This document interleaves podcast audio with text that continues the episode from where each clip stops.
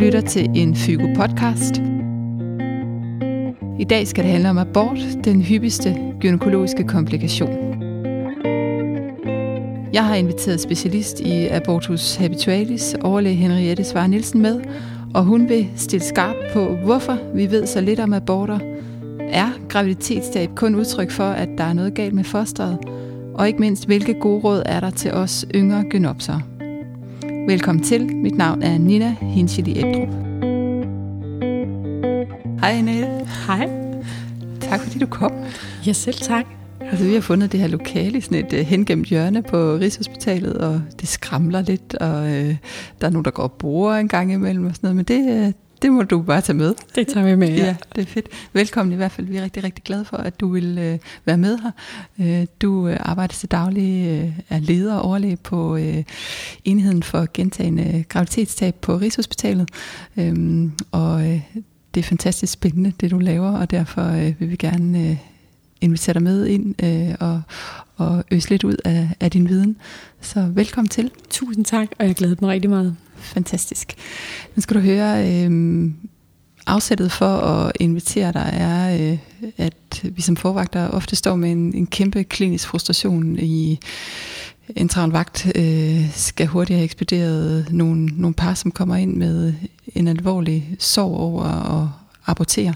Øhm, og det kan være enormt svært at vide egentlig, hvordan de skal håndteres, og, øh, og, og hvad vi kan fortælle dem af, af både opmuntrende og afklarende ting, øh, når de kommer ind med et, to, tre tab. Øh, hvad, Men, ja. hvad kan du sige om det? jeg kan sige rigtig meget, og jeg synes jo, at det er, øh, det er helt rigtigt at anerkende den frustration, der er relateret til at stå med tidlige graviditetstab. Øh, man har med at gøre et par, som... Øh, som er i en livskrise. For dem har de ikke mistet en graviditet, og det er ikke bare øh, den her øh, Mr. nu 8, som vi andre omtaler det som, men det er faktisk drømmen om at få et barn, der er bræst for det her par, og de kommer ind. Øh, så man håndterer en livskrise, samtidig med, at, at det, der er øh, traditionen i en AMA, det er, at vi skal sikre, at uterus er tom. Og egentlig har vi ikke andre redskaber at gøre godt med, og det er det, der skaber en frustration. Parret efterspørger en forklaring, og vi står og har ikke noget øh, forklaringsapparat ud over en, en vellevende myte om, at graviditetstab øh, det skyldes, øh, at der er noget galt med fosteret. Vi har fået overleveret, det var det i hvert fald for mig, og det tror jeg, at alle kan lægge genkendende til, at vi har fået overleveret øh, historien om, at øh, jamen, det skal du ikke tage så tungt, eller det skal I ikke tage så tungt. Det var sikkert, øh, eller der var helt sikkert noget galt med fosteret, øh, så man skal nærmest være glad for, at den her ting er sket. Øh, og det er, man kan sige, hvis man lige skal kritisere den myte lidt, så er det jo mm. sådan, at, at faktisk, øh, hvis man laver undersøgelser af, af, af graviditetsproduktet, jamen, så er det kun halvdelen af tabene, hvor man kan finde en kromosomfejl, der er årsag der er fatal. Ja, ja, der er fatal. Øhm, og så står vi egentlig tilbage med, at hvad er så øh, årsagen til alle de andre tab? Jeg synes allerførst så prøv at, fordi feltet er multifaktorielt, mm. ikke? Øhm, det vil være mange forskellige par, mange forskellige mm. kvinder, øh, som, som kommer ind øh, og, og ender øh, potentielt set med en, en henvisning til jer. Øhm, hvad, hvad er det for nogle, for nogle kvinder, vi har i hænderne? Hvad er det for nogle par, som I møder? Jamen man kan sige, når det er, at, øh, at man har tre eller flere tab, så har man definitorisk valgt at sige, jamen så, øh, så er sandsynligheden for, at det ikke, nok ikke er noget med fosteret så stor, at det kræver en udredning. Og det er der, at vi har vores dedikerede enhed på Rigshospitalet, hvor vi så siger, jamen så lad os dykke ned i at prøve at finde de årsager, der så ellers kan ligge bagved. Og det er rigt, der er rigtig, rigtig mange risikofaktorer for at få graviditetstab. Man kan sige, at der er to rigtig vigtige markører. Den ene er alder, men jo højere alder, jo større er risikoen for, at der er noget galt med fosteret. Øh, og den anden er et antal tab. Jo flere tab, jo større er risikoen for, at den næste graviditet også ender i et tab. Så er der øh, en masse omkring livsstilsfaktorer. Det er sådan, at rygning påvirker tab, øh, alkohol i store mængder påvirker tab, måske også i små mængder. Øh, BMI, så kost og motion kan betyde noget, men BMI, hvis man har et BMI, der er over 25, så er der en højere frekvens af kromosom øh, normale tab. Ja.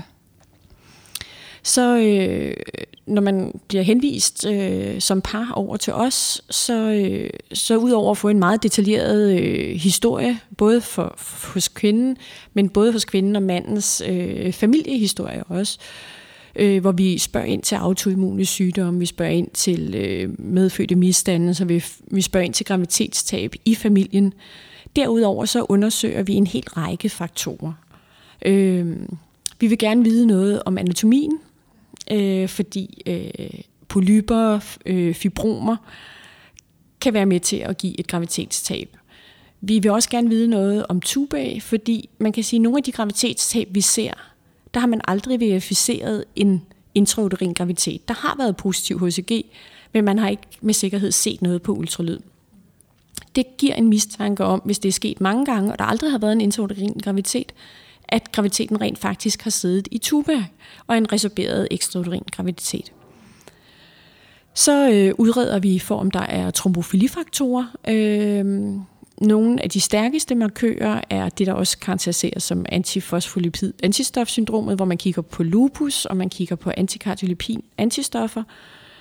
Øh, det ser vi efter, om parret har. Hvis vi finder nogle øh, betydende øh, trombofilifaktorer, så behandler vi med antikoagulation, så snart der er en positiv graviditetstest i næste graviditet.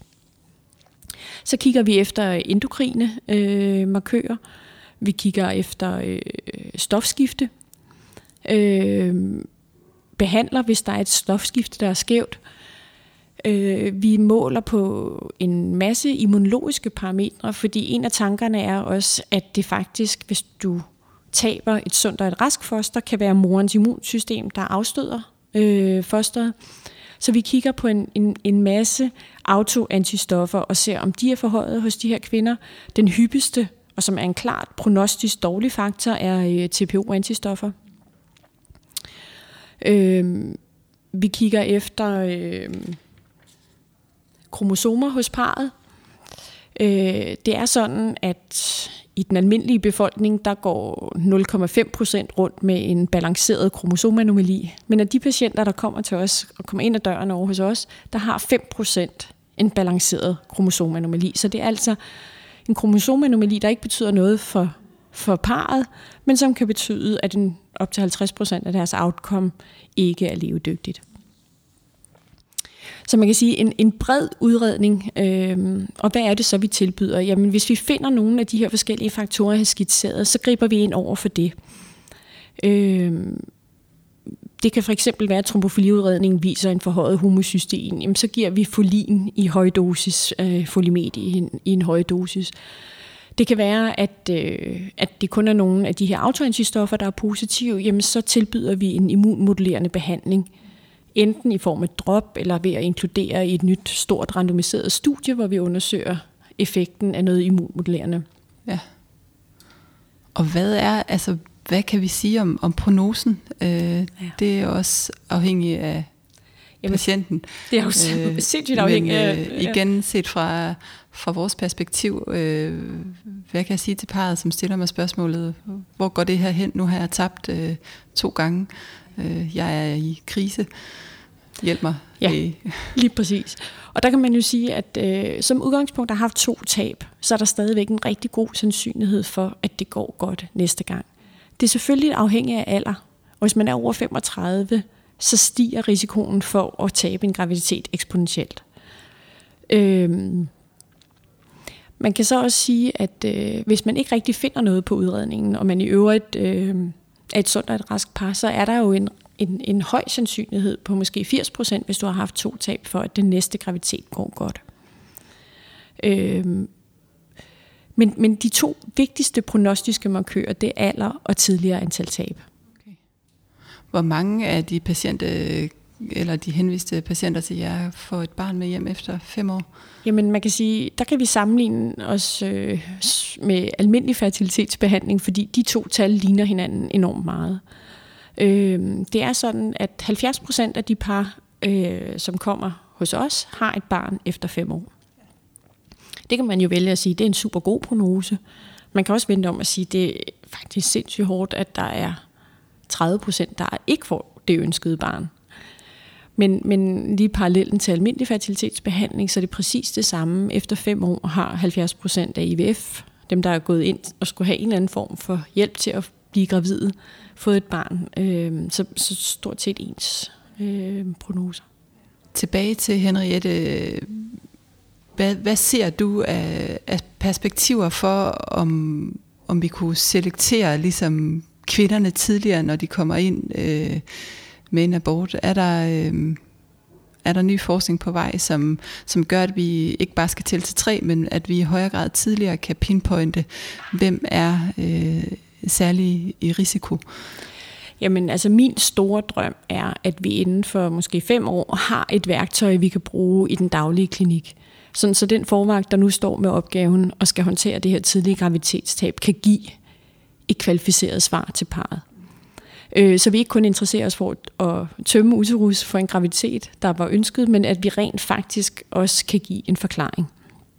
Så, øh, så noget af det, vi arbejder rigtig meget med i vores enhed, det er at skaffe valide data og metoder. Øh, og en af de tankegange, man kan gå her, det er, at man kunne øh, gå ned ad den vej, der, der hedder, lad os bruge noget af den teknologi, der allerede eksisterer.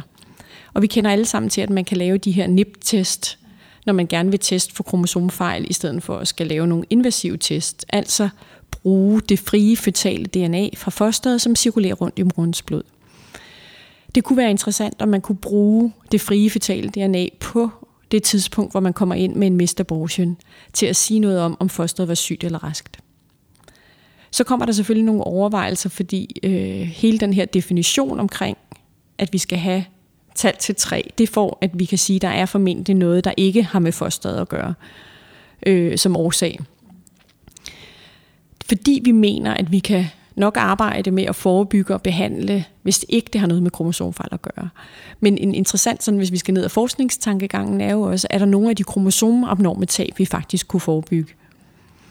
Øh, er vores miljø, det omgivende miljø, vi er i, er vores øh, kost, er vores øh, rygevaner, alle de her ting, er de med til faktisk at give kromosomabnorme graviditetstab?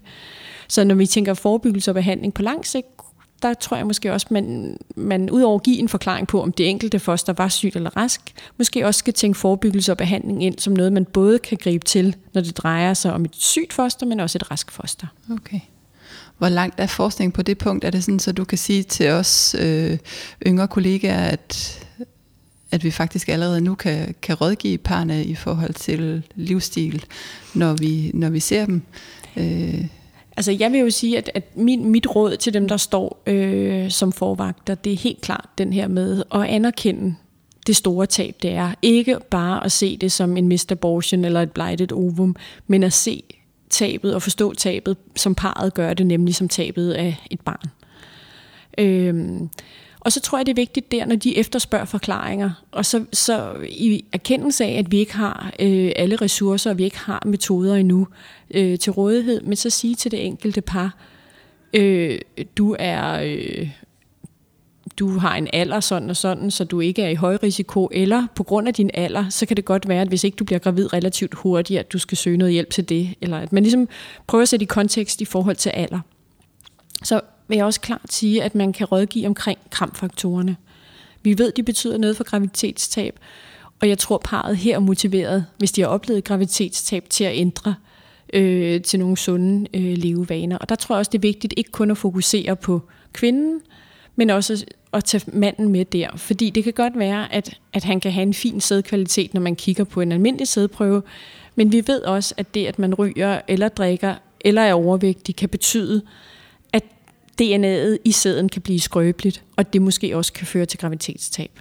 Så det er parret og ikke kun kvinden. Lige nu har jeg set, at de har slået op, at de vil redigere Abortus Habitualis Guideline frem til, øh, til næste henskavnmøde, og der ligger også en helt ny øh, guideline fra det europæiske selskab for reproduktiv øh, medicin, som er ESRA, øh, som udkom her i, i juli måned. Hvad er der sådan ligesom af, af nyt undervejs. Øh, kan du åbne lidt op for det? Eller? Øhm, jamen, altså, det, det, der er rigtig vigtigt at holde fast i, det er, at ESRA-guidelinen, som er et kæmpestort, dirt værk, i virkeligheden ender med at konkludere, at den evidens, der er, er ikke særlig stærk. Den er baseret på små øh, kohortestudier. Øh, der er lavet alt, alt for lidt forskning inden for det her område. Så det vil sige, at vi står med en guideline, som egentlig skriger efter ny evidens. Øh, og derfor kan man sige, at det nye, der er på vej, det er, at vi er i gang med øh, øh, fra vores øh, enhed og initiere det, vi kalder øh, The Copenhagen Pregnancy Loss Cohort, hvor vi i virkeligheden over en toårig periode ønsker at samle alle de tab, der sker i Region Hovedstaden. Så i virkeligheden at gå væk fra den tankegang om at tælle til tre, men at inkludere øh, alle par, der kommer med tab, uanset hvad nummer det er, over en toårig periode. Og i og med, at det er så hyppigt det her, så forventer vi, at der er 6.000 par, der vil indgå i den her kohorte. Og det vi ønsker, det er at få detaljerede informationer fra parret via spørgeskemaer. Vi ønsker at finde ud af, hvordan de har det psykisk og seksuelt med det, der sker. Vi ønsker at finde ud af øh, en hel masse omkring de biologiske markører. Så vi ønsker at opsamle blodprøver, vi ønsker at opsamle urin, øh, spyt, fæses, øh, og så ønsker vi at lave follow-up-studier på det. Øh, fordi hvis vi kan begynde at tale tusindtals tab, så kan vi komme med svarene til den næste udgave af guidelinen. Så vil vi være i stand til at kunne udtale os i, i sandhed om, hvilke faktorer der er højrisikofaktorer, og hvilke der ikke er.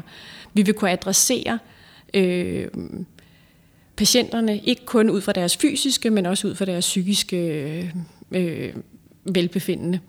Så derfor så håber vi, at vi kan få etableret den her kohorte med henblik på at kunne give mange flere svar, end det der er i dag. Ja. Wow, et, et kæmpe imponerende ja, benarbejde forud. Ja. ja vi satser så meget på at få de der små 15 millioner til at kunne starte det. Ja, rigtig meget held og lykke, og mange tusind tak, fordi at du har øh, ja, åbenbaret øh, lidt mere omkring, hvor mange hjørner der er, er omkring øh, abortus habitualis.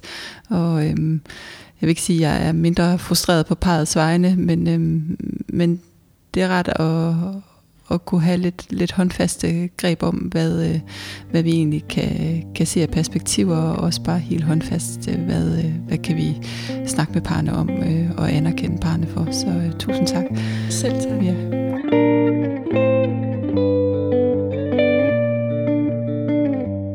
Du har lyttet til en Fygo podcast. Vi kommer med flere udgivelser, så hold endelig øje med hjemmesiden fygo.dk og Facebook-gruppen Yngre Gynekologer og Obstetrikere. Tak fordi du lyttede med.